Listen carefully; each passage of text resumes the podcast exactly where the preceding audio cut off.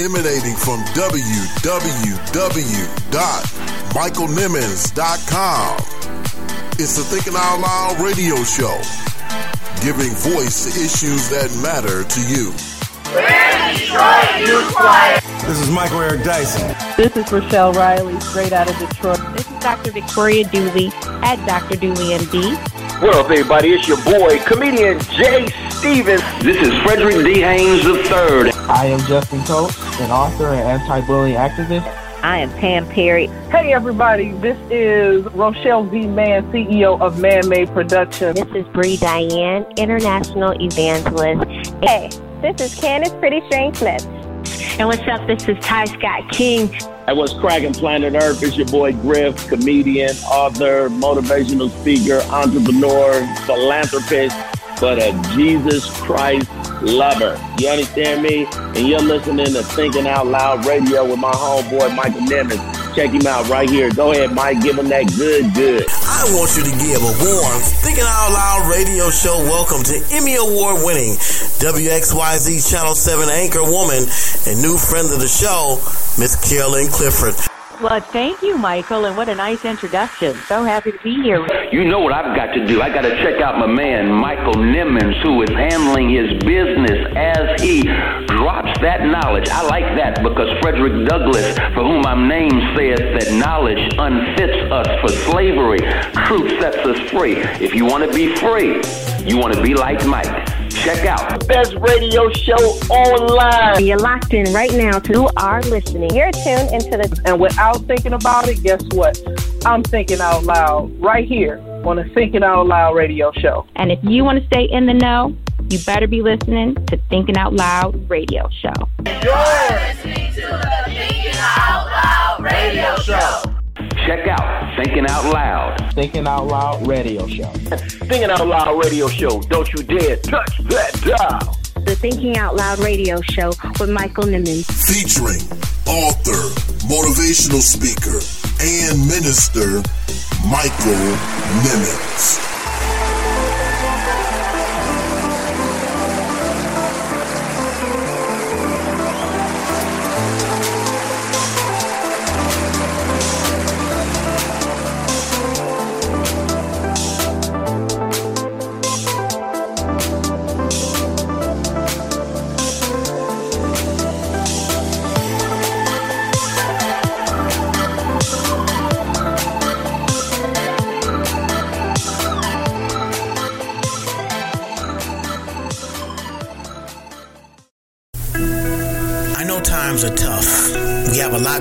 Right now. This is uncharted territory. But remember, God is still in control. I'm radio host Michael Nimmons with a word of encouragement just for you. We're going to get through this together. Let's remember those who are on the front lines tackling this virus head on. Our thoughts and prayers are with you. You are the real heroes. And to those who've lost loved ones because of the virus, we are still yet praying for you. Those who tested positive for the virus, this is not your end. You are going to get through this. We are going to get through this. Let's do what we can to stay positive, stay connected, stay home, stay healthy, and most importantly, stay safe. An important message from the Thinking Out Loud radio show, giving voice to issues that matter to you.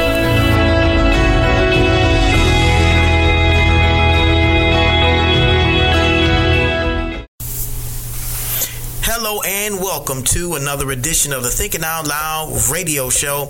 And I'm your host, author, motivational speaker, and minister, Michael Nimmons. And you're tuned in to the show that's giving voice to issues that matter to you.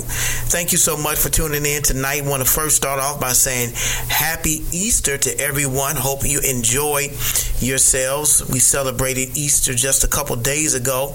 And of course, it wasn't uh, the normal uh, traditional way we celebrate Easter, being in a service wearing our Easter clothes, our you know our our pastel colors, and uh, you know because this is spring, and of course uh, you know, everyone typically dresses up for Easter, uh, but we were not uh, in service uh, in uh, in the houses of worship across the country and the world uh, on Easter as we normally do, but uh, we were watching uh, Easter services virtually uh, on our televisions and through social media apparatuses. Um, uh, many of us were uh, enjoying Easter that way, but I hope you enjoyed it just the same. Certainly, I thank you so much for taking the time out today to tune in to the Thinking Out Loud radio show. Hope everybody is doing well. I know I am uh, taking some time to enjoy this this time of quarantine, finding ways, creative ways of enjoying ourselves during this time of quarantine. One of which is doing this show. Uh, it's a way for us to uh, express our creativity as well as connect with you, the listeners of Thinking Out Loud radio show. And we thank you so much again for tuning in to tonight's show. We didn't do a show last week. We apologize for that. Uh, but we are back uh, this week with a brand new show. Uh, we thank you again for tuning into that, uh, into tonight's show. We've got a lot of great things to talk about and discuss. Hope you will tune in and enjoy uh, the show in its entirety. A lot of things to talk about and to discuss. Um, we're also thinking about doing a live show very soon. That's right, uh, doing a live show on Blog Talk Radio and simulcasting it both on Facebook and even through our website. So, guys, we, we're, we're hoping to be doing something like that very, very soon. You'll be uh, hearing about uh, that and those plans. We love to be able to connect with you uh, via social media. You'll be able to call into the show, uh, ask questions, and make comments regarding whatever topics we decide to discuss during that show. But we're going to uh, look to do something like that very, very soon. We'll keep you posted on when that's going to happen. But as regards to what we'll be talking about and discussing in tonight's show, uh, the first segment we're going to be dealing with uh, a town hall that uh, rap mogul P Diddy put together called the State of Emergency Town Hall. Uh, he, uh, this was a live uh, stream on Revolt TV as well as on YouTube where we where he talked about uh, the racial disparities and inequities that have been revealed because of this COVID nineteen virus um, that has um, you know uh, thoroughly impacted the African American African American community almost disproportionately. So uh, you know uh, during these uh, few months that we have been um, quarantined and uh, this stay stay at home order has been enforced. And so we're going to be talking about that in the first segment, sharing with you some clips from that. We also have the full uh, video footage of that town hall posted on our Thinking Out Loud Facebook fan page. You can take some time and view that. A very informative um, uh, discussion uh, that was had, and we'll be getting into more of that in the first segment of tonight's show. And in the third segment of tonight's show, we deal with the question how uh, did churches around the world celebrate Passion Week and Easter during this global pandemic? Of course, uh, churches were not able to have in person services around the world uh, because of the COVID 19 global pandemic. Uh, but uh, you, as well as I, and many others, were uh, watching Easter celebrations on television and through social media. And we're going to talk about that and how this COVID COVID 19 pandemic has uh, caused uh, churches to actually think creatively and outside of the box when it comes to ministry. I can't wait to get into that in the third segment of tonight's show we have a dynamic thought of the week in store for you entitled Will Rise Up. As such is the theme of tonight's show and also in the spirit of the theme of Easter and Resurrection Sunday. I can't wait to share this dynamic thought of the week with you. When we come back from our first break, we get right into our discussion of P. Diddy's town hall, State of an Emergency, discussing the racial inequities and disparities that exist in the African American community when it comes to this COVID 19 global pandemic. You don't want to go anywhere, guys. You're tuned in to one of the hottest radio shows online. It's the Thinking Out Loud radio show. We'll be right back. You're tuned in to the Thinking Out Loud radio show. Giving voice to issues that matter to you. Hi, my name is Maya, and you're listening to the Thinking Out Loud radio show with radio show host and my daddy, Michael Nimmons. You better listen to that little girl. Vision should be the next book you purchase. Written by radio host and minister Michael Nimmons. Vision is an insightful, thought provoking book that is also a helpful tool in getting you to see your life through God's eyes. Vision endorsed by best-selling authors Dr. Eddie Connor and Kim Brooks, and mega pastor Bishop Charles H. Ellis III. Vision is a life-changing book that you need in your personal library. Get your copy today. Available everywhere books are sold online or at michaelnimmons.com. Get your copy today. Vision, vision, vision. Youth Choir, and you're listening to the Thinking Out Loud radio show. Thinking Out Loud radio show. Giving voice to issues that matter to you.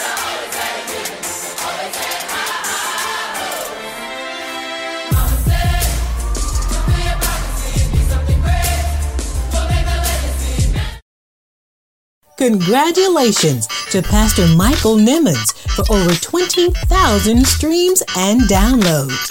Rate, review, and subscribe to the Thinking Out Loud Radio Show podcast.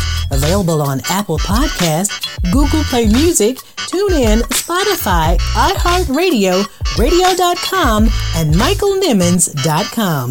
Tune in today. The Thinking Out Loud radio show. Giving voice to issues that matter to you.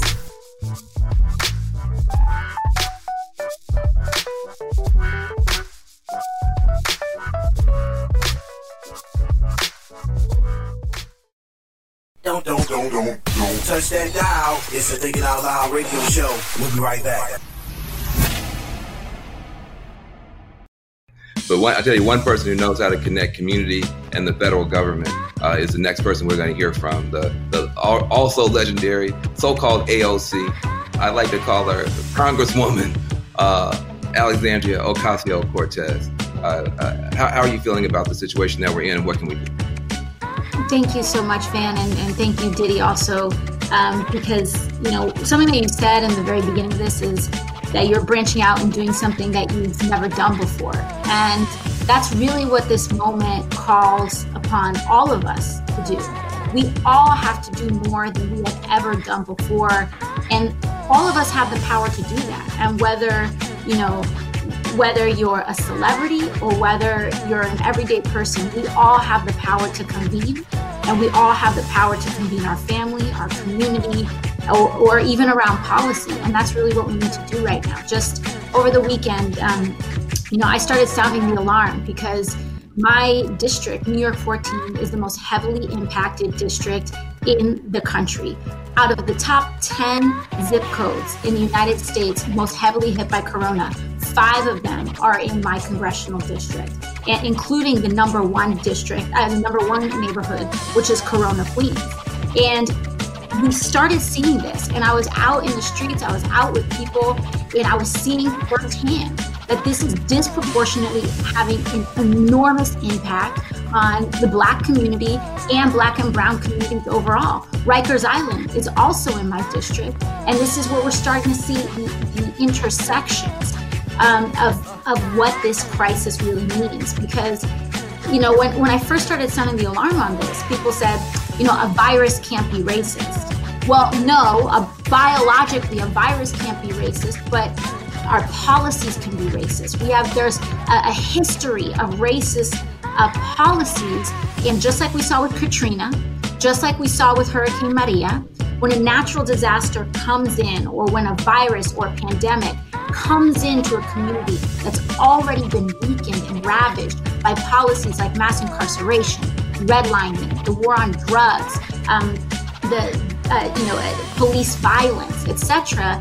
This really creates an added issue. In addition to that, we have issues like environmental racism, where Black and Brown communities are treated as a dumping yard, as um, as as a place for people to pollute. The South Bronx already has one of the highest asthma rates in the country because we decide that those are communities where it's okay for trucks to put smog, for factories to put out waste. We saw this in Flint, we see it in Baltimore, we see it in lead levels in our water, and these all contribute to pre existing conditions. Structural racism is a pre existing condition. And so, from that, now we're seeing that the highest mortality rates uh, in this, you know, the highest concentrations are in Queens, in historically black neighborhoods like East Elmhurst, like Corona, where Louis Armstrong wrote "It's a Wonderful World" about Corona, Queens. And we also, and we're seeing the highest mortality rates in the South Bronx. So it's it's no coincidence, but it's up to us to connect the dots because when we try to pursue race blind policy, what we're doing is that we're, we're pursuing and advancing policy that denies the impact of racism in this country, which means it does not solve our problem. Um, Congresswoman. Slogan No one will save us but us. And we are going to have to do what we need to do. Yes, we're going to spend Easter at home. We need to really get into our family and create a bond that we are going to be the part that brings what is needed in our neighborhood to look out for the elderly that has no one to get the groceries now, to deal with the lack of health care, to prepare for mail in voting because we need to put people in power, like AOC is saying, that will not have our communities rendered this way. We need to not look for Trump or anybody else to do this for us. Movement starts from the bottom up, not from the top down. We are in a disaster and we must solve the disaster ourselves because nobody's going to care about coming to get us. We are the ones that have to come and get us. This is Good Friday in a few minutes. This, we are in the midst of a crucifixion, but there will be a resurrection if That's we right. rise up and do what has to be done. And I believe that we have the strength to do it. If we could survive chattel slavery, if we can yeah. survive Jim Crow, we can survive this pandemic if we're determined to do it. We are back on this edition of the Thinking Out Loud radio show. And as I said before the break, we're going to be uh, talking about the state of emergency town hall that uh, P. Diddy, rap mogul P. Diddy, put together on Thursday evening at 11 p.m. on Revolt TV and streamed it live on YouTube as well. Very informative uh, uh town hall that was put together uh, and had uh, a number of social activists on this panel. Uh, Sean P. Diddy Combs uh, being one of them, uh, political commentator and social activist Van Jones. He and Sean P. Diddy Combs uh, facilitated or moderated this this this town hall. You had Reverend Al Sharpton on, Congresswoman Alexandria Ocasio Cortez, political commentator Angela Rye, uh, political commentator Charles Blow, Congresswoman Ayanna Pressley, hip hop artist Killer Mike and Meek Mills, as well as a few others. I believe was also Louisiana Mayor.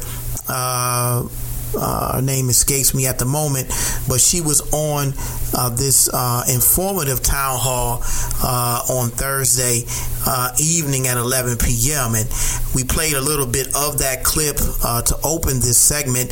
The full video is available on our Thinking Out Loud Facebook fa- fan page at facebook.com forward slash Thinking Out Loud radio show. And we encourage you to view the entire entire town town hall because, again, it was very informative and it talked about the racial disparities that exist in the black community. And of course, Reverend Al Sharpton brought this out that these racial disparities uh, existed well before the coronavirus uh, pandemic, but this uh, pandemic just revealed that and shed more light on those racial disparities. But you know, those of us who um, uh, have been able to follow the governor's orders and self quarantine in, in, our homes with the space to do so. Uh, we sometimes, as I was watching this uh, town hall, we take for granted uh, not consider those in other lesser socioeconomic situations and backgrounds. And you know, I, I thought about that um, and, and and why this town hall was so important because you have individuals that are poor, indigent, and displaced that are are not able to, to quarantine themselves like uh, those that have the ability to, you know, be in a home and be away, uh, be separate, socially distant, and uh, from this themselves from from uh, those that they live with, uh, you know, but they live in um, uh, in in in areas where uh, they're more confined and more uh, compartmentalized and smaller, and you know individuals are really on top of one another. And when you think about that, uh, you know the prison population is another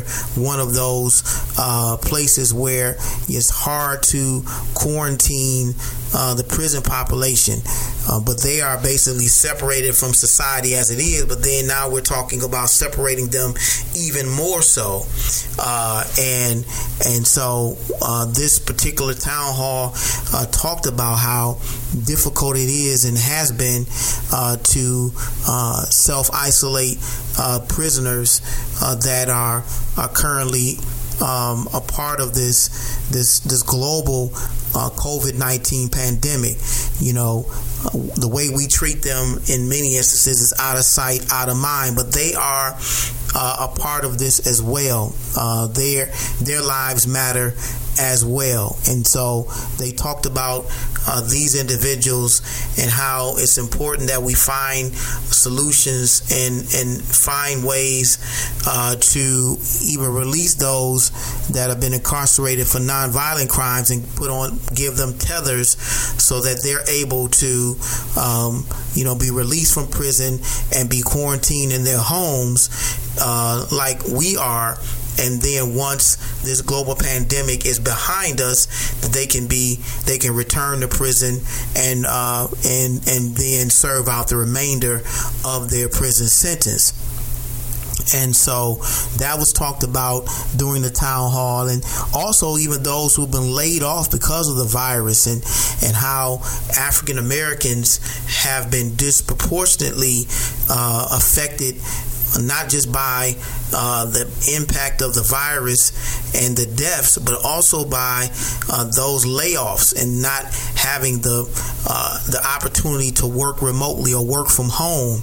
Uh, they're in service industries where restaurants have closed because of the virus, or uh, they work in industries where they're serving the public, and hotels and things of that nature are not able to accommodate, uh, you know, those individuals during this crisis. And for that matter, they've been laid off, and now uh, they're uh, forced to file for unemployment, and they are. Um, you know, in line like many uh, individuals who are waiting uh, to get some type of economic relief and and uh, and stimulus during this time of crisis. And so this is where we are. And I, I brought that to mention, brought that to bear because for those uh, of us who are, you know, blessed to be able to quarantine ourselves in, in homes that have the space to do so, um, we tend to forget those individuals who are not able to, the, those who are um, in lesser socioeconomic situations. And I, I certainly believe that um, that we all need to uh, be treated equally and fairly uh, when it comes to um, you know this COVID nineteen virus. And I applaud the efforts of uh, people like Van Jones, who are shedding light on the structural racial inequalities and inequities that exist within our community uh, that were brought to bear because of this COVID 19 virus. And, uh, you know, what will ultimately be the question that I asked while I was listening to this, this, um, this forum is what will ultimately be the deciding factor that brings an end to this period of quarantine.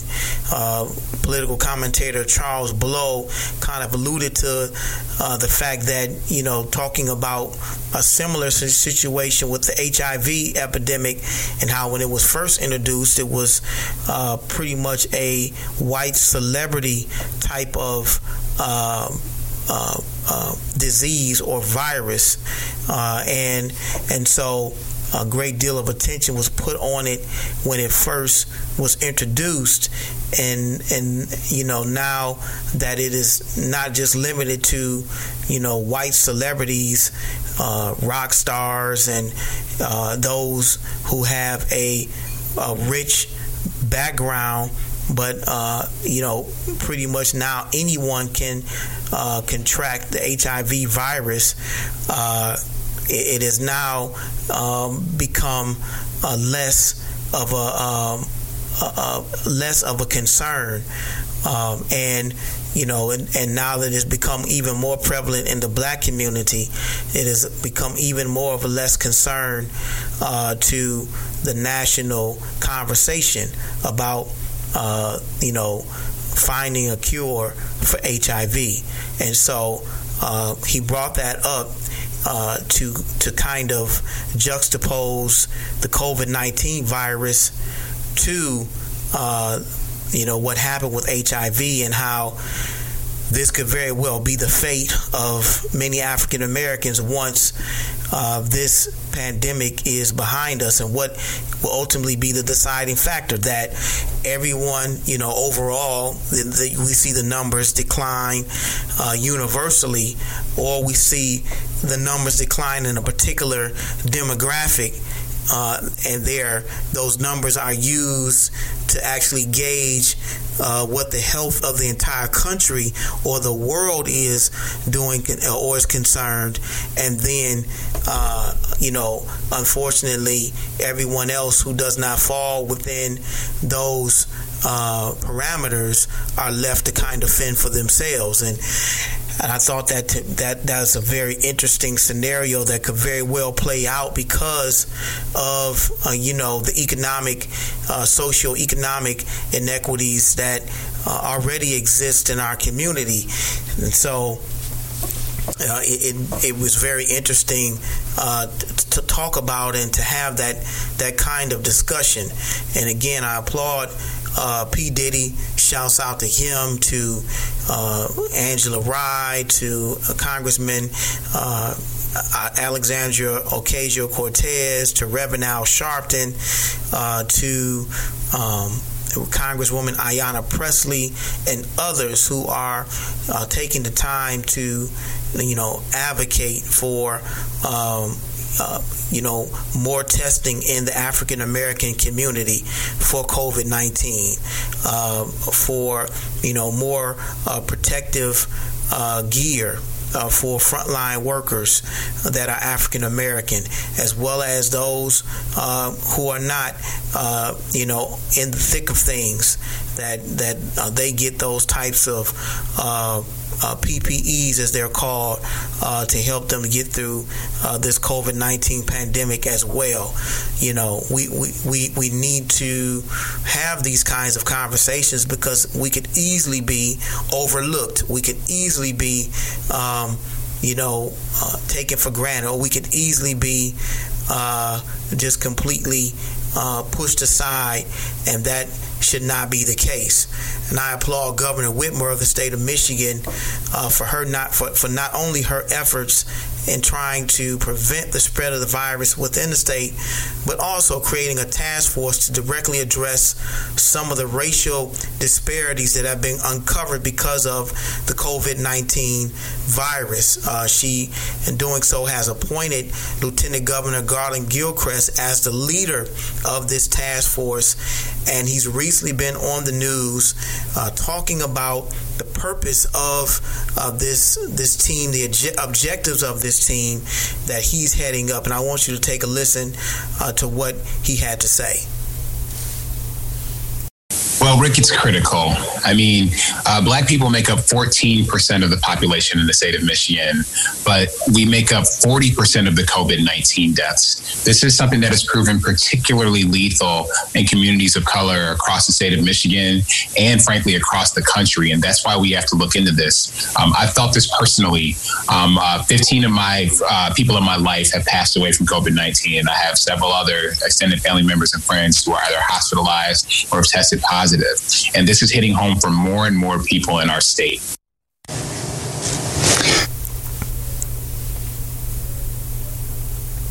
Again, I'm so uh, very uh, thankful for uh, individuals like Governor Whitmer and Lieutenant Governor Gilchrist and political commentators uh, Van Jones and uh, those of their ilk that are continuing to shed light on uh, these issues that are affecting the black community. We've got to remain diligent and vigilant in our efforts to shed lights on these racial disparities. Uh, that's why uh, Dr. King marched. That's why the Black Lives Movement came into play. That's why we still have to continue speaking truth to power so that those in power are continually reminded that as far as we've come as a nation, we still have a long ways to go. Uh, and I, I continue uh, to say that, and it continues to be something that uh, needs to be discussed and needs to be addressed. Um, and you know, I'm not. I, I'm one that doesn't always want to make things about race, but I think in, in situations like these, we need to highlight what's going on in our community because if we don't do it, then who's going to do it? If we don't take the time uh, to uh, speak truth to power, if we don't, as many of the speakers during the town hall said, if we don't take care of ourselves, if we don't take care of one another, then who will? We cannot depend on the federal government. They have proven that they are only taking care of themselves. They're only going to look out for a certain segment and demographic of the community. So we have to do what we believe is necessary for ourselves to take care of our community. And I think that is so appropriate and so apropos of those speakers during that town hall to say as much. Um, and it's not speaking selfishly, but it's really, again, speaking truth to power. We have to do what it takes to uh, preserve and uh, sustain our own community because we cannot depend on someone else to do that job for us. We've got to do it for ourselves. I would love to get your thoughts and your feedback on this town hall. Again, you can watch this full video on our Thinking Out Loud Facebook fan page. We encourage you to do so. A lot of great points were made during that uh, that informative town hall, the state of emergency town hall, hosted by P Diddy and moderated by him as well as political commentator Van Jones. Take the time to view that, and again, we need need to uh, start to think about what we need to do as a community to take care of ourselves during this global pandemic. I'd love to get your thoughts and feedback on this. Well, when we come back from our next break, we're getting into talking about Bernie Sanders dropping out of the Democratic presidential race and former Vice President Joe Biden becoming the presumptive nominee and what all that means for us. Don't you go anywhere. You're tuned in to the Thinking Out Loud radio show. We'll be right back. You're listening to the Thinking Out Loud radio show with Pastor Michael Nimmons. Don't you dare touch that dial.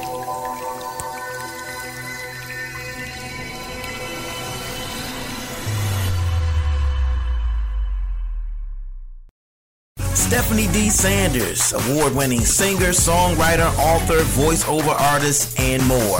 Heard on shows like the Tom Joyner Morning Show and the Thinking Out Loud radio show. Book Stephanie D. Sanders to voice over your podcast or radio intros or commercials Do yourself a favor and visit StephanieDSanders.com and upgrade your podcast or radio show by booking Stephanie D. Sanders. You'll definitely be glad that you did. All pro football player Derrick Mason on Jay Z in the NFL. Jay Z said, you know, we're past kneeling. Because Jay Z, you may be past kneeling, but the guys that are still kneeling, the guys that are still fighting for injustice, they're not past kneeling. Everybody's screaming that, oh, Jay Z's at the table now. We should be happy that one of us is at the table. Just because you're at the table doesn't mean we all eat the same. Poet and lyricist Ty Scott King on the culture of CHH. My brain is overloaded. Like, I think a lot of people are like, man, there's not really many people doing this. There are thousands of very amazing artists that are doing Christian hip hop. I think about Aaron Cole. I think about Steven Malcolm, who, if there's someone that could hear an interview and be like, I want to work with him, like he would be a person that I, I would love to work with. He's just a phenomenal rapper, just really creative. Wande, she's another one that, uh, another artist that I had on my radio show.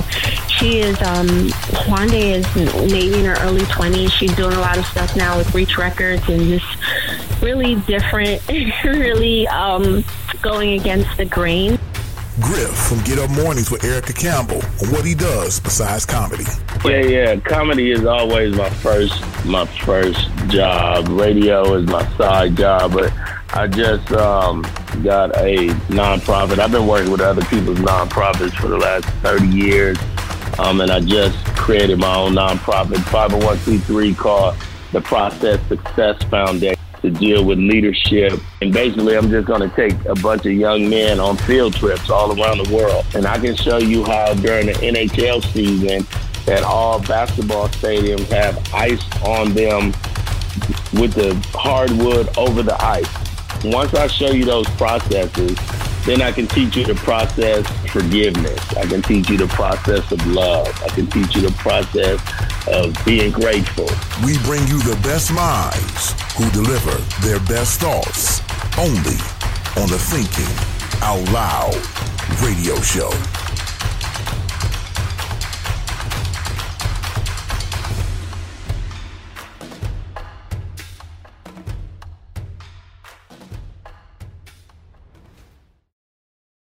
You're tuned in to the Thinking Out radio show. Keep it locked, keep it locked, keep it locked. I wish I could give you better news, but I think you know the truth. And that is that we are now some 300 delegates behind Vice President Biden, and the path toward victory is virtually impossible. So while we are winning the ideological battle, and while we are winning the support of so many young people and working people throughout the country, I have concluded that this battle for the Democratic nomination will not be successful. And so today, I am announcing the suspension of my campaign. Please know that I do not make this decision lightly. In fact, it has been a very difficult and painful decision. Over the past few weeks, Jane and I, in consultation with top staff and many of our prominent supporters, have made an honest assessment of the prospects for victory. If I believed we had a feasible path to the nomination, I would certainly continue the campaign but it's just not there. I know that there may be some in our movement who disagree with this decision, who would like us to fight on to the last ballot cast at the Democratic Convention. I understand that position. But as I see the crisis gripping the nation, exacerbated by a president unwilling or unable to provide any kind of credible leadership, and the work that needs to be done to protect people in this most desperate hour, I cannot, in good conscience, continue to mount a campaign they cannot win and which would interfere with the important work required of all of us in this difficult hour. But let me. Today, my good friend, and he is a friend, Bernie Sanders, announced he was suspending his campaign. Bernie's always been a passionate voice for progress, and he put his heart and soul not only into running for president, but also the causes and issues he has been dedicated to his whole life. He's inspired and energized millions of supporters, especially young voters, to join him in championing a progressive vision for our country. And uh, he didn't just run a political campaign, he created a movement. And that's a good thing for the nation and for our future. While Bernie's campaign has ended, I know his leadership is going to continue, including working to address the incredible challenges we're now facing, the ones that are facing this nation under this president. My heart goes out to everyone out there suffering from COVID 19. We all know the greatest tragedy in all of this is how many lives are being lost. How many are infected and suffering alone? I mean, we have friends who are not able to see their, their, one friend, the mother was dying of another illness, a cancer, and she's in the hospital, but she couldn't go and see her. They had to put a phone up to her ear. It's so, so hard for so many people. And this is going to continue to be a very hard week for our country. This disease is not only tearing through the nation, it's devastating families, it's wrecking the economy. And we're starting to see those, uh, see it magnify some of our worst systemic inequities. You know, early data shows countries and counties in this country have uh, major black populations and Hispanic populations. The, the coronavirus infection rates in the black communities are three times as high as they are in white majority resident communities. Death rates nearly six times higher. That's unconscionable and never should happen. We need more data. And we also need more data on how the Latino and other communities of color are impacted, other minority communities. So we know exactly what has to be done. Black Americans are still less likely to be insured, as are Latinos, less likely to have access to health care, less likely to have had treatment for underlying conditions like asthma and, uh, and diabetes uh, to make, more, make them more vulnerable to this virus today and they're more likely to face exposure to pollutants than anyone else associated with the COVID 19 uh, pandemic, and their death rates are higher. Black Americans also less likely to have a job they can do just from home, like many Latinos in America. They're more likely to have to choose between their health and their health care and their paycheck. This virus is shedding light on the structural racism that still exists and plagues our laws, our institutions, and our culture. We are back, and uh, we're going to be continuing our discussion of the coronavirus and how it has impacted just about every segment of our, uh, not just our country, but the world. And uh, in our last segment, we talked about uh, the state of emergency uh, town hall that Sean P. Diddy Combs uh, put together on Revolt TV. Again, you can watch that entire video. It's posted on our Thinking Out Loud Facebook fan page, and we encourage you to take a look at it and to also let us know what your thoughts are about that as well. Uh, but in our next segment, the segment that we're in right now, we're going to be talking about Senator Bernie Sanders dropping out of the presidential race uh, and former Vice President Joe Biden becoming the presumptive Democratic nominee. And what does that mean for us? Uh, and what should we expect to see happen within the next few months leading up to the November election? A lot of things going on with regards to that that we want to discuss. Of course, um, you know, Bernie Sanders dropping out of the race was something that many of us expected to happen um, very soon. He did not have a path to the nomination um, because Senator, uh, former Vice President Joe Biden had won, um, you know, in those uh, subsequent primaries in an overwhelming fashion. Michigan uh, state, the state of Michigan, being one of his more, more pivotal wins, uh, and um, it really set the path for uh, him to become the presumptive Democratic nominee and so we were just not just waiting on not if but when uh, the announcement would be made from Senator Bernie Sanders that he would be dropping out of the race, despite what he had said previously about um, going all the way to the convention and uh, and basically letting the elect uh, the electors uh, decide, you know, at that point who they were going to stand with as the nominee for the Democratic Party.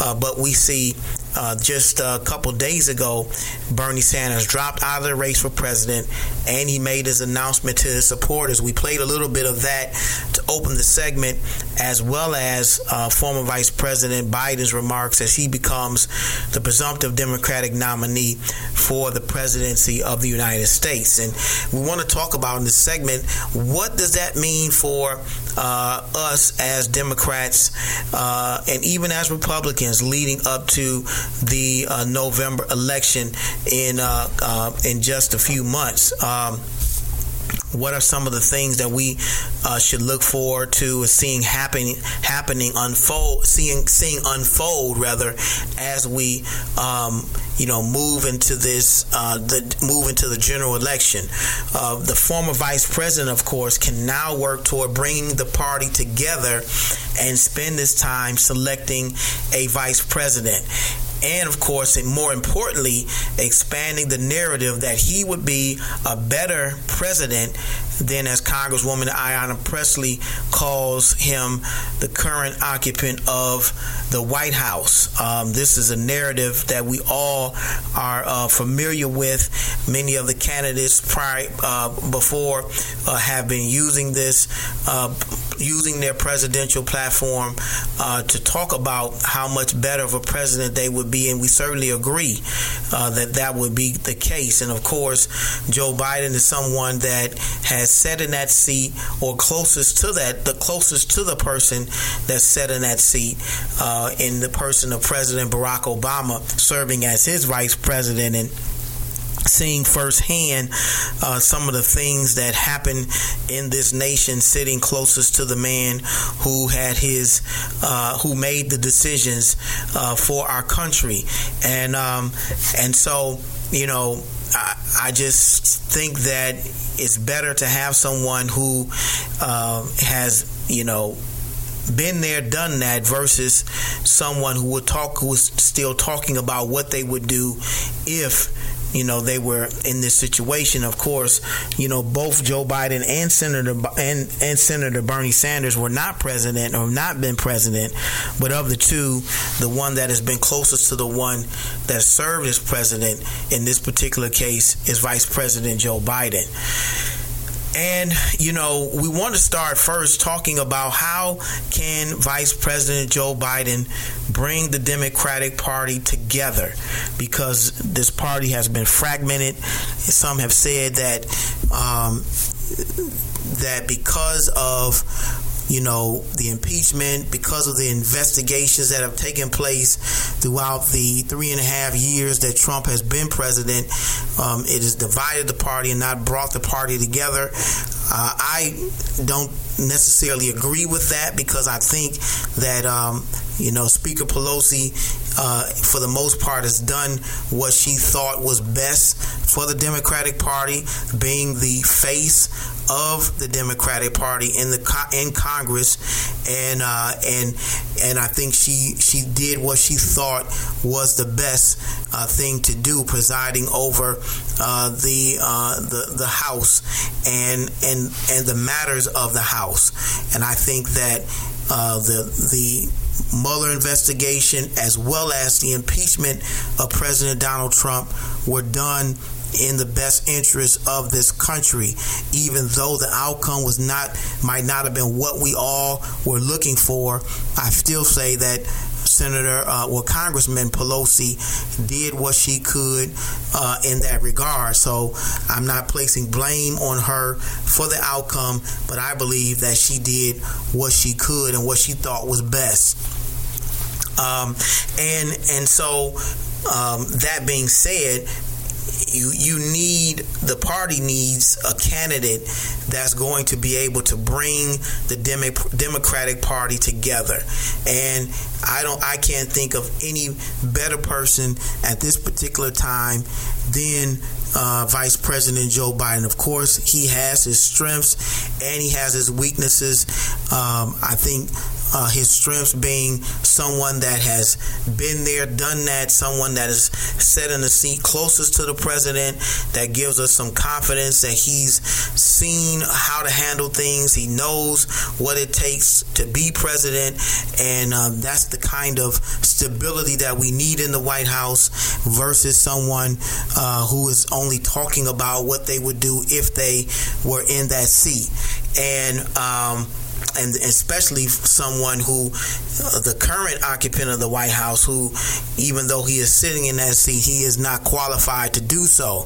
Um, but we need someone like Joe Biden who I think can bring the Democratic Party together. One of the first things I think he needs to do is to incorporate and integrate some of the ideals from his biggest opponents during the presidential primary, namely Senator Bernie Sanders and Senator Elizabeth Warren. Of course, their mantras during the campaign were universal health care and free education for all, free college education for all. Now, those two are are really big ideas that uh, progressives have had in the past and have had during this presidential cycle. Uh, I don't believe that they were they're realistic in the sense that uh, they can actually be policies that are paid for and approved by um, their the other side of the aisle, those Republican colleagues that Democrats would have to work with in order to get those types of legislations passed. Um, former Vice President Joe Biden is considered a moderate, someone who is smack dab in the middle of where most of the Democratic Party constituents are. Most most Democratic constituents are moderates when they when it comes to health care and college education and the economy. Um, they're they're um, you know they're thinking more realistically uh, and i'm not saying that universal health care and free education is not realistic goals of our uh, and not should be realistic goals for our party but what i am saying is that when it comes to policies that can actually be um, real legislation translate into real legislation and and and be paid for by our tax dollars i just don't i just don't think that uh, we are there yet as a country. And um, Senator Bernie Sanders, uh, he is considered to be a progressive socialist, and Elizabeth Warren a progressive uh, in the purest sense. Uh, I don't think that first of all, I don't think Senator Bernie Sanders is someone that has proven to be uh, a Democrat that Republicans can work with. I think he he just seems to be someone that um, will force force his way, or at least try to force his his ideals and his policies uh, and his agenda on uh, the Republicans, whether they want to agree with it or not, which will not make him uh, someone that Republicans will want to work with in order to, um, you know, get these policies on board. He just doesn't seem like someone that's willing to cross the aisles like Joe Biden has proven uh, to do so in the past.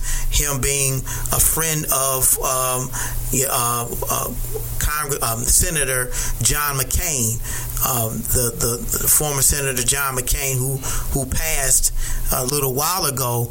Uh, he and Joe Biden worked together on on legislation in the past and have proven uh, to work across the aisles with other senators from his Republican colleagues to get legislation passed. And so, um, that's that being said, Bernie Sanders just did not seem to be someone that Republicans are willing to work with, and uh, and he even became somewhat of a uh, liability even to his own party because he was talking so negatively about his other Democratic counterparts that almost made him appear to be on an island all by himself. And even his him and his supporters were separated from the Democratic Party, which I thought that would be problematic. But again, which I which I also believe is very smart on the part of Vice President Joe Biden to start to talk about how to bring everybody together. He did that. He started talking about that even before this town hall uh, that he had recently, talking about um, his plans as a presumptive Democratic nominee.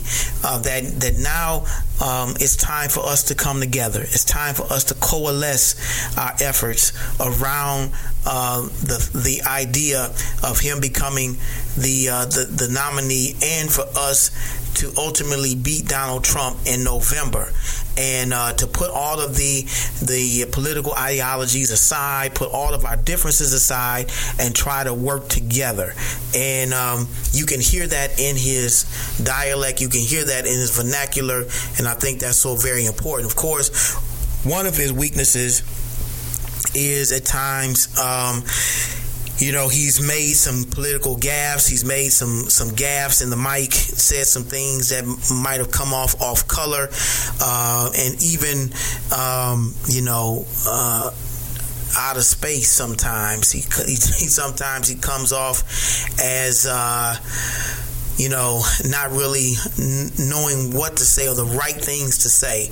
And that might prove to be uh, detrimental for him in the long run. But I think uh, in the short term, uh, he is definitely someone that we can coalesce around. And in the long term, a long run, I think that's something that his his um, campaign, his team will have to work with him on um, making sure he keeps his message focused on the task at hand, bringing the Democratic Party together, and uh, to continue to uh, to propagate the narrative that he would be the better president in times like these, the times that we are currently in. Um, so that is what I think he should be doing first and foremost, trying to do what he can to bring the Democratic Party together. Secondly, uh, I think that. Um, he needs to be taking this time to select a vice president. He's already said that he's going to select a woman, which I think is uh, remarkable because we've never had uh, a woman vice president, let alone a woman president. And certainly, this will be a great. Uh, campaign point for the Democratic Party to have its first vice president, uh, uh, first female vice president, and uh, and then of course it will be even greater in my mind and in my opinion if it were an African American woman as well. Um, you have you have uh, you know Senator Kamala Harris uh, as one of those possible uh, potential running mates, Senator Amy Klobuchar, uh, who is a former presidential candidate. Uh, we also, some have said Governor Gretchen Whitmer could possibly be uh, a candidate as well. Uh, Stacey Abrams, uh, who is another um, a great um, potential vice presidential candidate. Uh, according to an article put together on CNN, there are several other female uh, females that could possibly be potential candidates. Senator Elizabeth Warren being one of those. Um, and uh, Maggie Hassan and Jeanne Shaheen uh, being uh, uh, possible candidates as well. Two New Hampshire Democratic senators were among women that Biden mentioned in November as potential running mates. They're both seen as long shot picks. Neither has the name recognition of other possible candidates on the list that CNN has put out. Sally Yates being another one of those, uh, the Deputy Attorney General under former Vice former President Barack Obama uh, was mentioned in the list of candidates Biden said he would consider, referring to her as a former Assistant Attorney General who got fired and um, and then last on CNN's list is former First Lady Michelle Obama, and they wrote to be clear, this is highly unlikely. But Biden, at an event in Iowa earlier this year, was asked by a voter if he would nominate Obama to the Supreme Court. Uh, he said yes, but that he likely wouldn't want it. President Obama, that being the one that they uh, that he was referring to. The voter asked the question: Is the question is which Obama? Uh, well, I, I sure wish Michelle would be the vice president. Biden replied with a smile. The former first lady has already said repeatedly that she won't run for any office because she is not interested at all in politics. But of course, she is on CNN's list, but is considered a long shot. Of course, we all, those of us who um, were, loved um, President Obama and First Lady Obama, miss them uh, immensely, and them not being in the White House. And certainly, um, we missed the stability uh, in the White House. The, the White House, where, where we felt were in very capable hands uh, under the Obama administration. Uh, those eight years that he was the president of the United States and she was the first lady. Uh, but you know, this is where we are with that, and so uh, there are a number of potential female vice presidential candidates that could possibly uh, fill those shoes, and we are certainly, um, you know, believing that uh, Senator Kamala Harris being one of those, Governor Gretchen Whitmer is certainly one, Stacey Abrams being another, uh, another one as well. We believe any of those three uh, would be great candidates, but I believe Governor Gretchen Whitmer has already taken her name basically out of the hat, believing that she would not be selected as a VP. Uh, but I believe that Senator Kamala Harris is a strong vice presidential candidate um, that could possibly be um, his um, his running mate uh, that will be announced in just a few weeks or maybe a, a month or so. We'll see what happens. But um, you know, then the next question about what should we expect from uh, former Vice Vice President Biden in the next few months, heading up to the November election. Um, you know, and the Democratic Party and, and even uh, the Republican primaries, I believe um, a good thing to do would be possibly to cancel the rest of the state primaries in lieu of the COVID nineteen virus.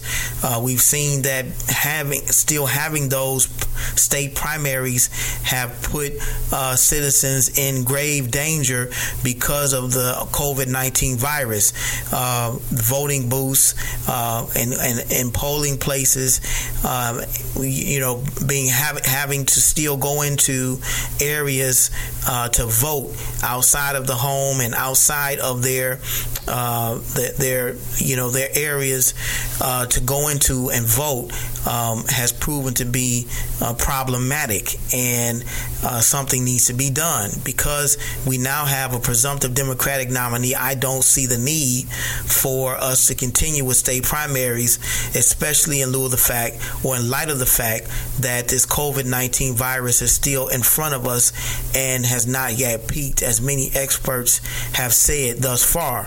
So, um, you know, in the in the best interest of the country, uh, I think it's best as we cancel the remaining primaries and focus our attention on trying to, um, you know.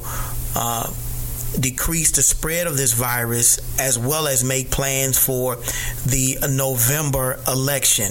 And we'll talk more about that part in just a few minutes. But another thing that I've heard that might happen and should happen is canceling the Democratic National Convention. Um, that is supposed to be coming up sometime in July.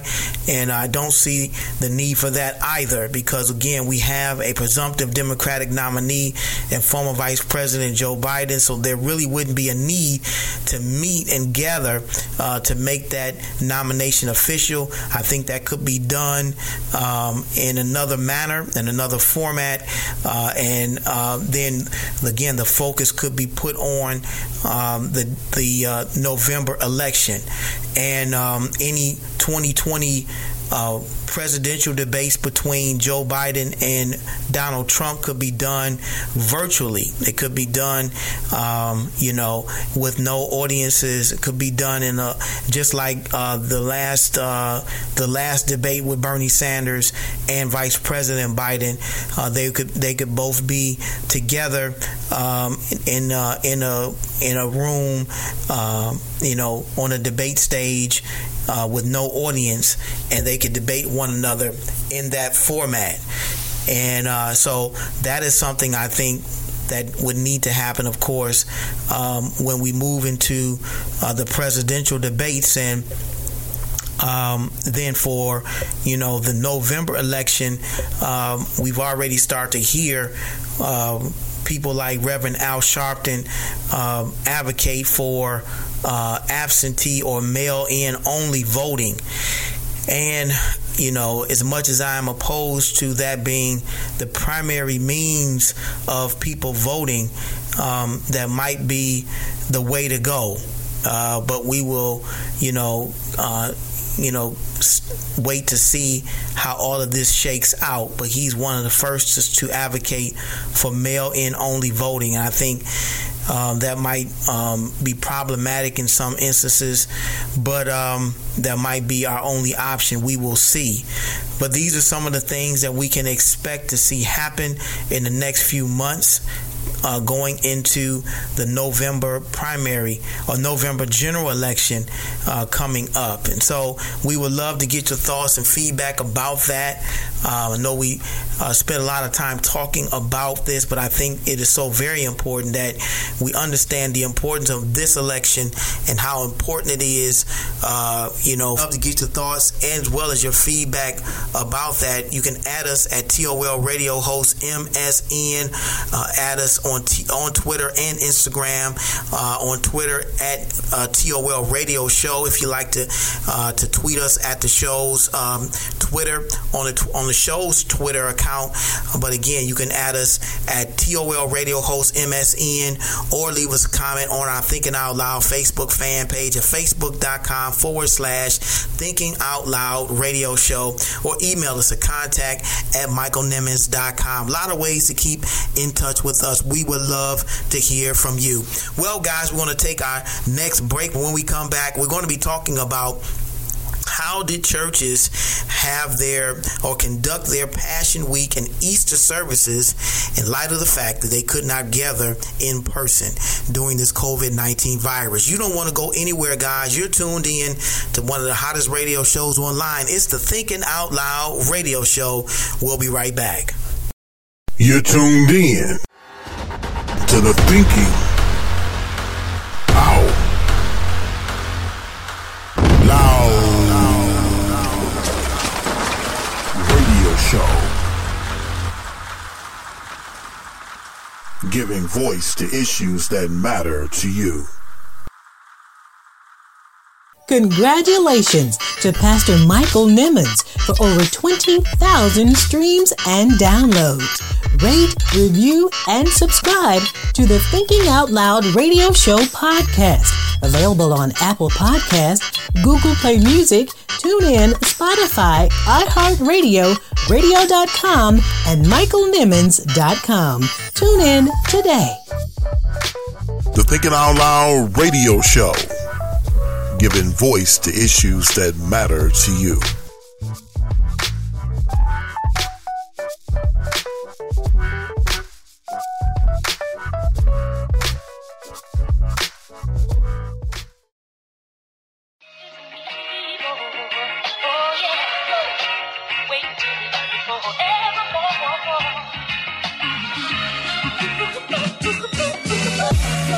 What's cracking planet Earth? It's your boy Griff, comedian, author, motivational speaker, entrepreneur, philanthropist, but a Jesus Christ lover. You understand me? And you're listening to Thinking Out Loud Radio with my homeboy Michael Nimmons.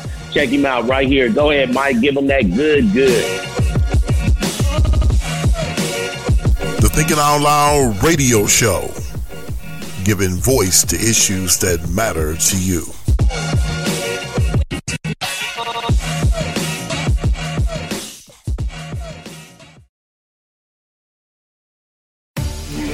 Listening to the Thinking Out Loud radio show with Pastor Michael Nimmons.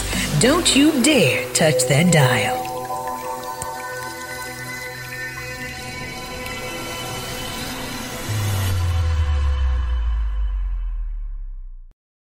You're tuned in to the Thinking Out Loud radio show. Keep it locked, keep it locked, keep it locked. and suffering will come to your house. And the real test is I don't need to be tested in my moment of celebration. I need to be tested in the moment of my suffering. How committed am I when the crowd is gone? How committed am I when the storms begin to rage? How committed am I in the moment of adversity? I'm so grateful to God while I appreciate all the things He's done for me. And I, I am so blessed to come and stand in this church and see people all the way up to the top balcony and see them praising and magnifying God. But I want the devil to know that I'm not serving God for the crowd. That if I have to stand back in a building like I did years ago and preach to four or five people that God is still good. Oh, I said he's still good. He thinks for one minute that I'll lose my anointing when I lose my crowd, he didn't understand where I came from. I've been through too much to get here and lose my anointing over people. People didn't give it to me, and people, oh, they can't take it away. So, guys, we are back, and um, we're going to be continuing our discussion of the COVID 19 virus and how it has impacted just about every segment of our society. Uh, we spent the first segment talking about the state of emergency uh, town hall that rap mogul P. Diddy uh, did on Thursday at 11 p.m. Again, you can go to our Thinking Out Loud Facebook fan page to watch that uh, video. Very, very informative and powerful uh, town hall that uh, many influential African Americans were a part of. Um, and then we also uh, spent last segment talking about Bernie Sanders, Senator Bernie Sanders Dropping out of the presidential race and former Vice President Joe Biden becoming the presumptive Democratic nominee. And what does that mean for us in the next few months leading up to the general election? We talked about that as well. And in this segment, we're going to be talking about uh, how did churches, you know, this being uh, Passion Week and Easter, how did they handle having services uh, virtually uh, in this uh, during this global pandemic, the COVID nineteen virus crisis, and um, you know I thought it was very interesting. We opened up with a, a very powerful clip uh, from uh, Bishop T.D. Jakes, one of the m- more uh, known and uh, noteworthy pastors of this country and this nation, talking about the impact that it's had uh, in in his life and in his congregation.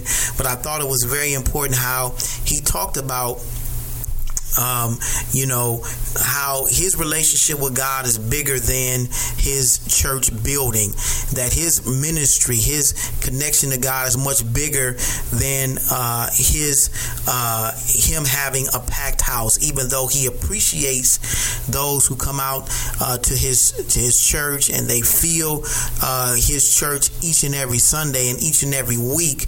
Uh, but if he had to go back to having services uh, the way he used to have them when he first started, standing in an empty uh, church facility, a church building, uh, in order for him to get the message out about uh, Jesus and the gospel of Jesus Christ, uh, he would do just that. And and I believe that that is a testament to um, his commitment and passion for what he does as a man of God. And you know, uh, I, I wanted to spend some time talking about that in this segment and how uh, I believe this COVID 19 virus has really uh, forced the church into a position to think outside of the box where before and prior to uh, many ministries had not even considered uh, the things that they're they're having to do now because they've always thought that they would be able to have in-person kinds of services. Uh, this COVID-19 pandemic has not just been a challenge uh, for uh, parishioners, but it's been a challenge for pastors around the world uh, because, again, it has caused them uh, to think creatively about uh, creatively and innovatively about their ministry. And I don't think that's a bad thing, uh, again, because uh, I say all the time that we are, I believe, more reactive than proactive as a people. Uh, we tend to be and we tend to think more reactively uh, rather than proactively when it comes to uh, the things that we should do or planning and preparing for something that may or may not happen.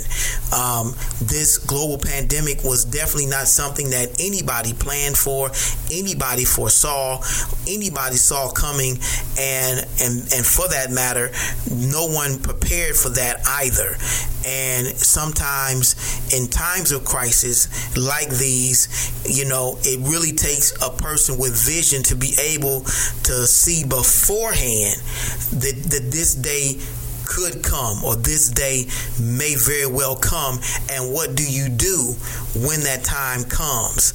And um, you know this covid-19 pandemic again has not just been a challenge for pastors as well as parishioners around the world. Parishioners are used to being able to attend services in person that have now had to attend services virtually through social media or through Zoom or other um, applications, and pastors have to be creative and innovative in their ministry methods because of the COVID 19 pandemic, having virtual services and taking advantage of social media and other virtual platforms to connect with their parishioners. Uh, but I want to take this time to give a shout out to a good friend of ours, uh, to those, well, first of all, to those who those ministers who were ahead of the curve when it comes to innovative ministry and the use of social media and technology to propagate the gospel of Jesus Christ. I want to shout out my good friend Elder Mark Moore uh, and the Young Leaders Conference, or YLC as they're called, who has really become a leader in providing ministry in this digital age. You know, uh, Elder Mark Moore is someone who is innovative. He's on the cutting edge when it comes to this type of social media. When this type of um, his, in fact, the mantra of the uh, Young Leaders Conference is ministry, marketplace, ministry and the marketplace. And um and and it's and it just these two is is a great marriage of the two because in this digital age ministry has to become innovative. Ministry has to evolve uh, we've said it all the time. We've said it on this show that ministry can be innovative. Ministry has to evolve as long as the message of Jesus Christ does not change. Ministry can change, and the ways and the methods that people are ministered to can change as long as the message of Jesus Christ stays the same. And He has done so in various ways, you know, with a YouTube channel, uh, the YLC TV, and he's ha- he now has a, a, podcast as well. Of course, the Young Leaders Conference that takes place in August is uh, a conference that is uh, incredible. You know, it's one that is continuing to grow each and every year, and uh, he is proven to be someone that is leading the charge when it comes to innovative ministry. Shouts out to our good friend Elder Mark Moore and what he is doing in that regard. And in some cases, other ministers, pastors are playing catch up in many ways, much like those in the public and private sector who were ill prepared for a global pandemic of this magnitude. But, you know, uh, it, it, that that if nothing else, that's what this global pandemic has gotten us to the point where we are now having to think creatively and innovatively. Um, also want to give a shout out to our pastor, Bishop Charles H. Ellis III, uh, who is one that is always thinking innovatively and outside of the box when it comes to ministry and is doing the same during this COVID 19 uh, pandemic, uh, broadcasting services on Fox 2 and WADL Channel 38, as well as on uh, the Word Network and on Facebook Live for his Bible classes and uh, even their uh, prayer uh, calls. And so uh, we have pastors that are adapting to uh, this new normal, if you want to call it that, and um, are embracing uh, social media, as well as some of the other mediums that are available, uh, that they and other platforms that they are that have become available during this uh, this crisis. And uh, I just um, again applaud them for being able to think outside of the box and see the opportunities that are available and are there uh, that allow us to expand our message of Jesus Christ beyond the four walls of the church in some respects, in some instances, it has caused us to to come out of our place of complacency where some churches have been. And I mean, we we are we there's there's there's um you know we say this all the time that we know how to have church and and that's one thing that we we've done it so much that we can have church on autopilot. And and and and that's a dangerous that is a dangerous thing or dangerous place to be in because even though we know how to have church that becomes a place where we uh, ultimately take church for granted. And and and church has become more of a routine than an actual sincere and genuine place for us to worship God. And so maybe just maybe this pandemic has come and brought us to a point where we now have to uh, think of church in a different, from a different vantage point and from a different place, which will now bring us back to a place where we are uh, worshiping and praising God uh, from a genuine and more sincere perspective than one where we're just coming to church out of routine and out of tradition. But I truly believe that this could be the place that we are in. And sometimes crisis brings us to the point where we have to think creatively and have to think innovatively. And again, that's not a bad thing. That's not always a bad thing, but it really uh, tell lets us know where we are uh, as a church and where we are uh, as a people. Because um, you know, not just because we didn't not just because we did not see a place like this, not because we didn't uh, see this this pandemic coming, but that we have kept God inside of a box that we've tried to control for so long. And now that we are in this this new place, we have to now take God outside of the church, outside of the walls of the church, and and really actually see Him as He truly is, high and lifted up.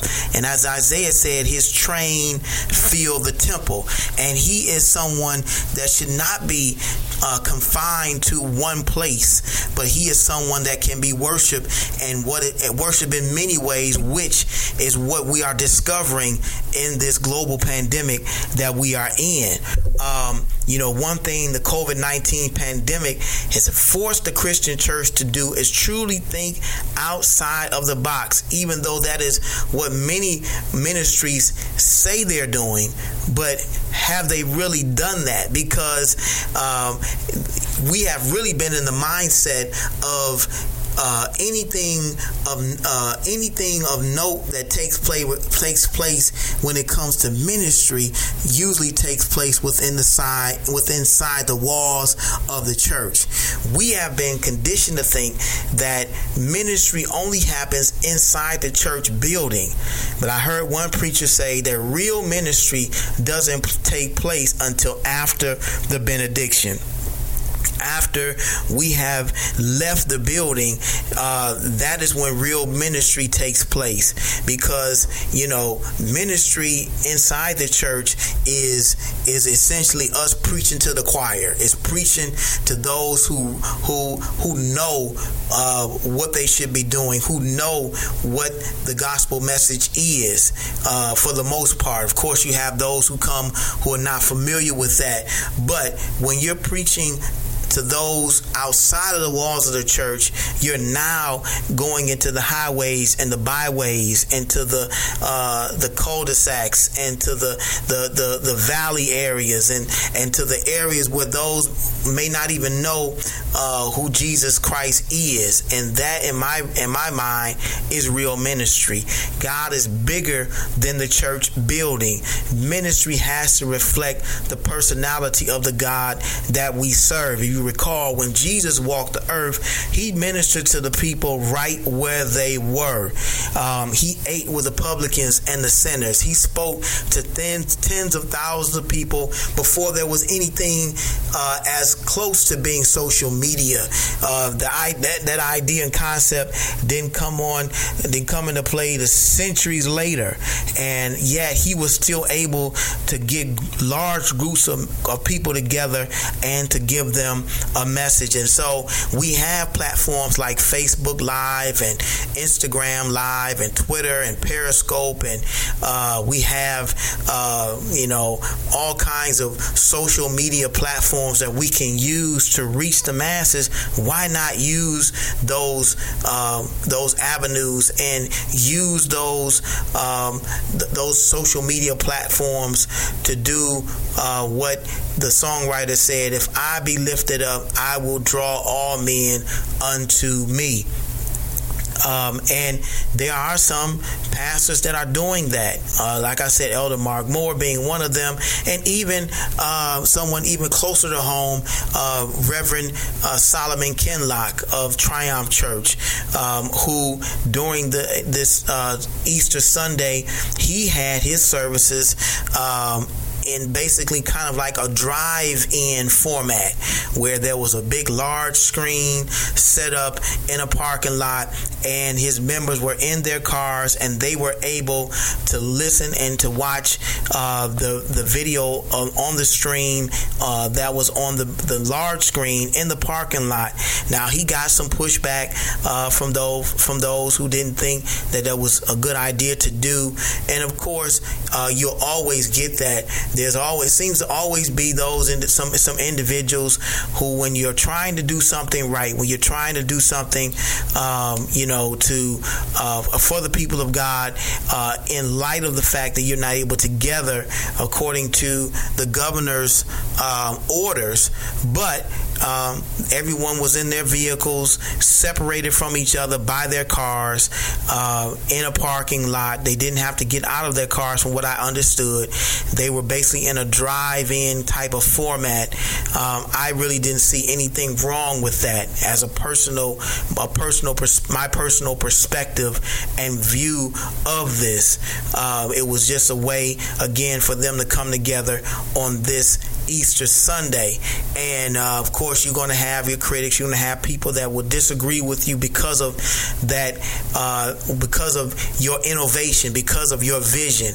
And I'm sure Reverend Kinloch was not uh, bothered by that, and I'm um, sure you know I'm not. That hasn't been confirmed if he's reached out to the governor to uh, beforehand to let her know of his plans or not. Um, but uh, you know that might have happened. That might not have happened. But again, I'm sure he counted up the cost in doing so. Um, I again thought it was innovative on his part uh, to do something like that um, because uh, you know that is just um, something that um, uh, you know innovation is something that we we talked about earlier of course and uh, it's something that you know ministry uh, definitely needs in the 21st century. And so um, that you know you have that happening on one hand, but then you also have uh, on the other hand, um, you know, churches. There was a couple churches, I believe, in Florida um, where pastors were having uh, gatherings in person inside the church, which I believe was definitely uh, out of line and out of order uh, as it relates to putting their congregation in harm's way um, with with regards to the coronavirus. So, you know, I, the, I, the, difference in those gatherings, I believe, is with in the in the case of Pastor Solomon Kinloch, where you have people in their cars separated from each other, is much different than having a, a traditional in-person church service where everyone is still in the same building, in the same facility, where that virus could very well, um, you know, spread and become, um, you know, a problem in those services. So uh, then again, of course, that would that's a violation of the order of the governor. So we have to remember that as well. And um, I even think it, it is incumbent upon uh, pastors and leaders in the religious community uh, to keep those things in mind, you know, that we have to abide by the laws of the land. And and and and and in doing so, we are representative of uh, the representative of what Christ would want us to be like and what would want us to do to follow the laws of the governor. Um, now, when there are unjust laws, of course, um, you know, we are not uh, obligated to follow those. Uh, but in this particular case, because of the health risks that the COVID 19 virus posed uh, against congregants gathering together in person, I think it would definitely be in the best interest of pastors and leaders uh, and uh, uh, across the country and the world to have those services virtually like they have done over the past few weeks in light of the executive orders that have been put out by governors in um, the states. So, you know, I I, I um, again applaud ministers that uh, you know, I've already thought about uh, this uh, innovation before this COVID nineteen virus came upon us. Uh, thinking creative to creatively before uh, they had to necessarily, but then even those that are thinking creatively, given the set of circumstances that they have been dealt, uh, I applaud them as well. I hope you enjoyed our discussion on tonight talking about the state of emergency town hall that uh, rap mogul P. Diddy conducted on Thursday of this past week. Again, you can go back to our Thinking Out Loud Facebook fan page to watch that video. We encourage you to do so, as well as our discussion on uh, Bernie Sanders dropping out of the race and Vice President Biden, former Vice President Biden, becoming the presumptive Democratic nominee, and what are the implications of that.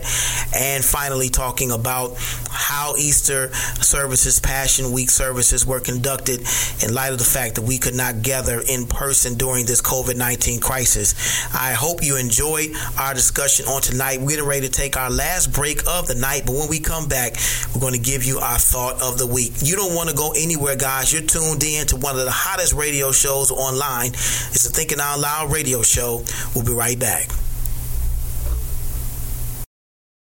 I know times are tough. We have a lot going on right now. This is uncharted territory. But remember, God is still in control. I'm radio host Michael Nimmons with a word of encouragement just for you. We're going to get through this together. Let's remember those who are on the front lines tackling this virus head on. Our thoughts and prayers are with you. You are the real heroes. And to those who've lost loved ones because of the virus, we are still yet praying for you. Those who tested positive for the virus, this is not your end. You are going to get through this. We are going to get through this. Let's do what we can to stay positive, stay connected, stay home, stay healthy, and most importantly, stay safe. An important message from the Thinking Out Loud radio show giving voice to issues that matter to you.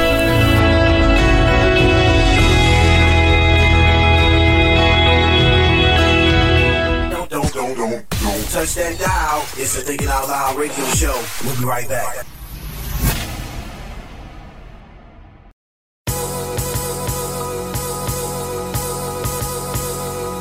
This is Michael Eric Dyson, and when I'm in Detroit, I listen to the Thinking Out Loud radio show, dropping that knowledge, giving that inspiration, giving us that enlightenment. Nobody does it like Brother Michael does it. Do your thing. Holla. Peace. Thinking Out Loud radio show, giving voice to issues that matter to you. Author and speaker, Dr. Eddie Connor. I, I was reading something the other day, and it's, it's interesting. Uh, it's been 50 years since uh, Dr. King was killed. 50 years later, they're still killing kings. You know, uh, to, to really speak truth to power, but also to, to speak to our young men about uh, police brutality, but also a whole spectrum that in many cases they live in the crosshairs of society. We can give them all the, the tips, tools, and things of the trade of how to govern yourself accordingly. But we see young men all across America, and we, you know, uh, in many cases we just become desensitized to a young man who is shot and killed because the police were threatened by the fact that he pulled something out of his pocket and it was a phone when they thought it was a gun. Practitioner and spokesperson, Dr. Victoria Dooley. I do feel strongly that as the African American community and the church, we need to take mental illness more seriously, and we need to make it okay for somebody to seek out health care for mental health issues other than prayer. Absolutely, 100%. Pulitzer Prize winning journalist, Rochelle Riley. I, I, can tell you, and before we leave uh, Ali, let me tell you that it wasn't just an interview with him, but my very first column called for the city of Louisville to have a museum for him because at that time there was nothing bearing his name except a little strip of street. You know how it works in some cities where Martin Luther King Boulevard is in a part of town, but in the rest of the town it's named something else. That column ran, and the mayor and other folks who knew better and who were embarrassed by it said, okay, it's time. And that helped lead to this effort that had been going on for some time to raise $80 million to build the Muhammad Ali Center, which now exists on the banks of the Ohio River. We bring you the best minds who deliver their best thoughts only on the Thinking Out Loud radio show.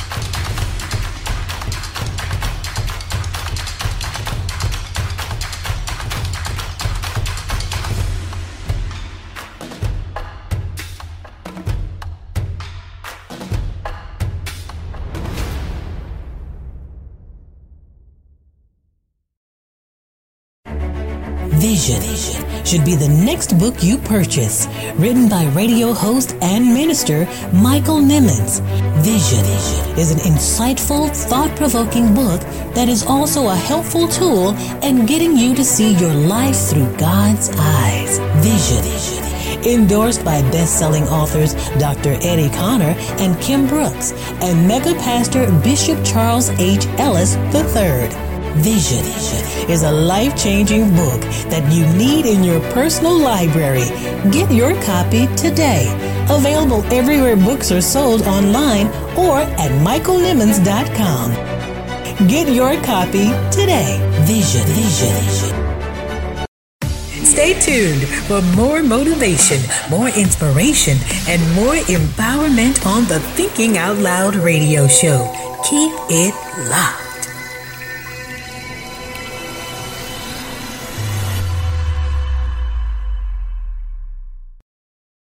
It's time, time, time, for the Thinking Out Loud radio show, Thought, thought, thought, thought of the Week.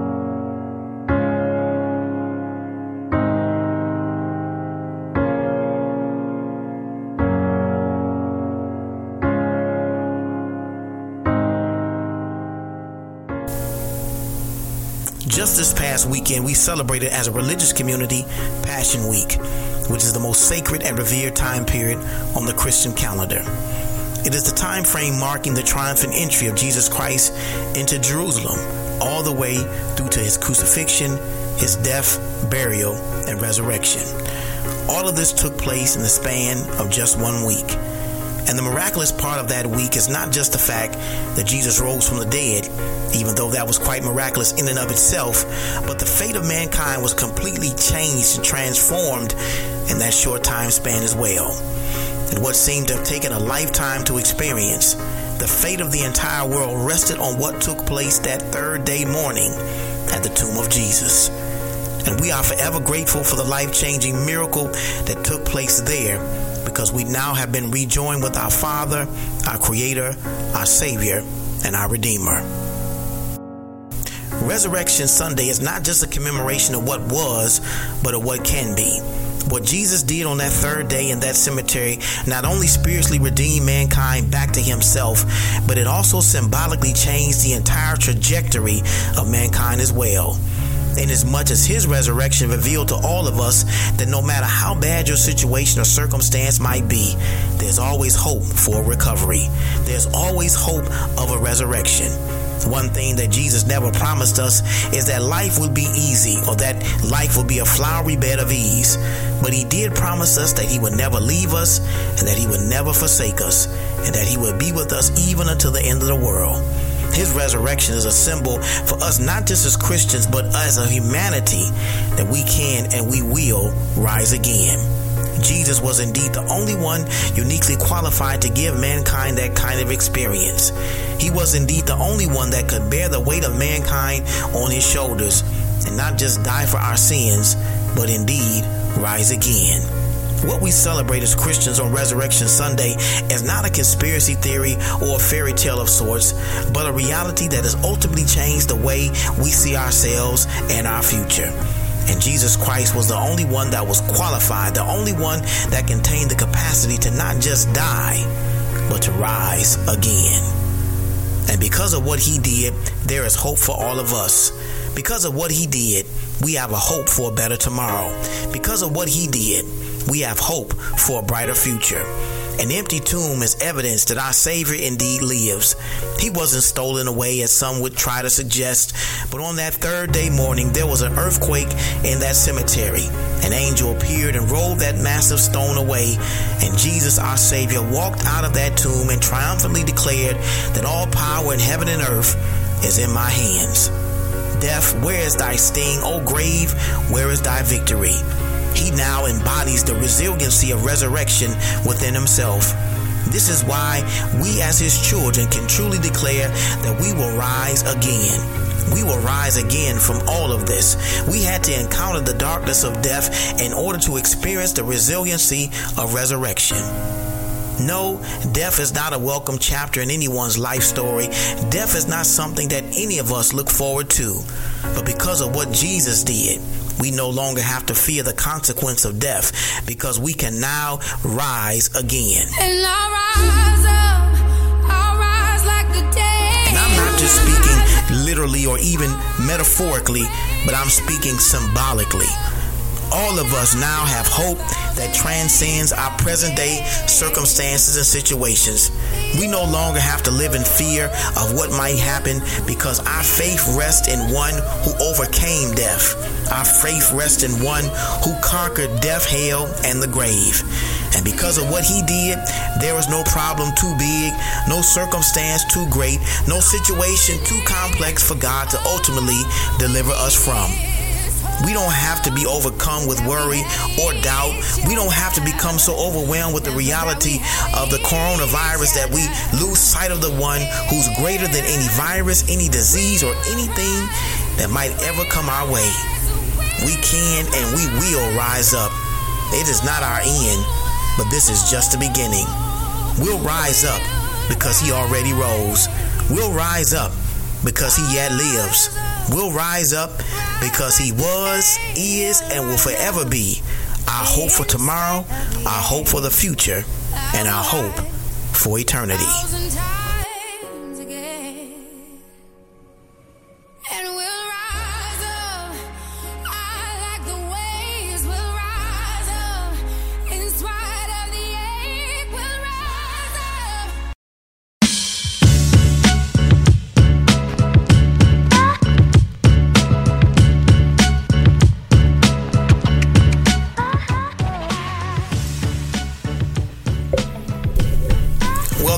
Show for tonight. We thank you for tuning in to another edition of the Thinking Out Loud radio show. We hope you enjoyed the show. Again, our discussions of uh, the town hall, uh, state of emergency town hall put together by rap mogul P. Diddy. Again, you can find that link on our Thinking Out Loud Facebook fan page. Hope you get a chance to watch the full video, as well as talking about Vice President uh, Joe Biden becoming the presumptive Democratic nominee and what what that means for us moving forward. And finally, talking about uh, the uh, Easter week and uh, Passion Week and how churches around the world have uh, adapted to what is called the new normal, having virtual services. You and I both uh, participated in virtually uh, from our televisions and through social media during this Passion Week just a few days ago. But again, we thank you so much for taking time out of your schedule to uh, listen to this podcast. Remember, uh, you can uh, listen to us on all of major podcasting networks, including our website, michaelnimmons.com. We encourage you to stop by and check out what we have going on. We've got a couple books available. Our book, Who Told You That You Were Naked, as well as our newest book, Vision.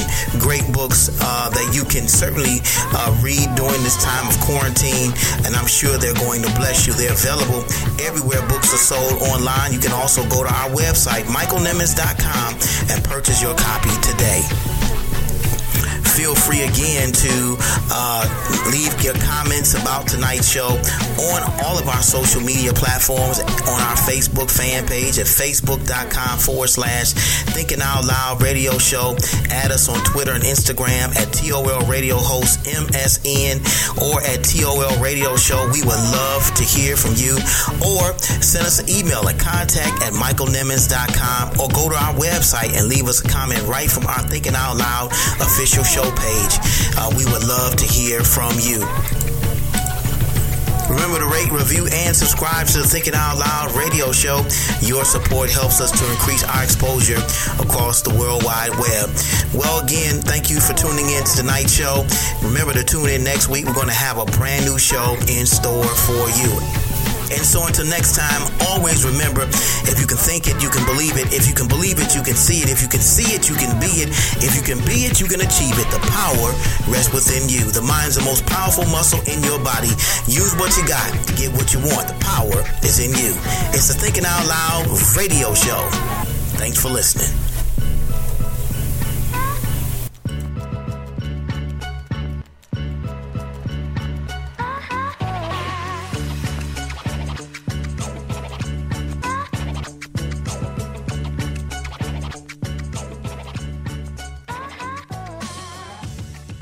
Thank you for tuning in to the Thinking Out Loud radio show. If you like the show, be sure to subscribe to the podcast. To get more info about the show and the ministry, visit michaelnimmons.com. Want to book radio host Michael Nimmons for your next special event? Send an email to contact at michaelnimmons.com. Tune in every Tuesday at 8 p.m. for the Thinking Out Loud radio show, giving voice to issues that matter to you.